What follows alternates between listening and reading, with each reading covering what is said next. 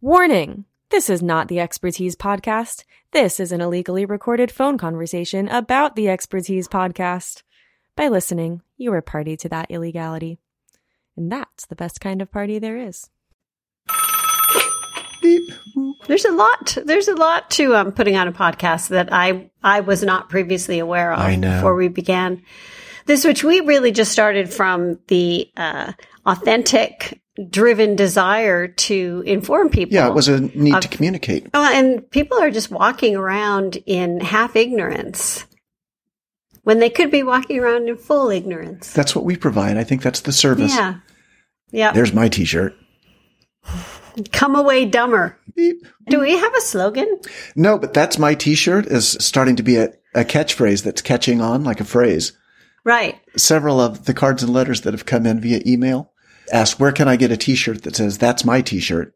Right. So that might be our first product that we put out. I like it. And uh, what should we put that on? Uh, a bumper sticker. Beep. I had a couple of points of order, if I may. You may. We've been invited to a fraternal organization's annual podcast breakfast. I was surprised. I was convinced that it was a typo, and it turned out that it was.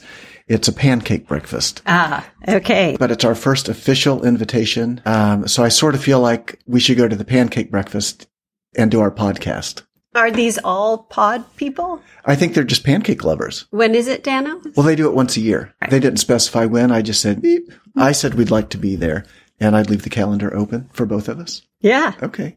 Uh, old business uh, left over from last week. I wanted to follow up on the status of the PO box. Um, I got the type with the key, not the type with the combination. Thanks to my previous career as a cat burglar, I've Ah, I knew to make a wax impression of the key so that I could then secretly make duplicates, so that we would have lots of extra keys to give out to the rest of the gang.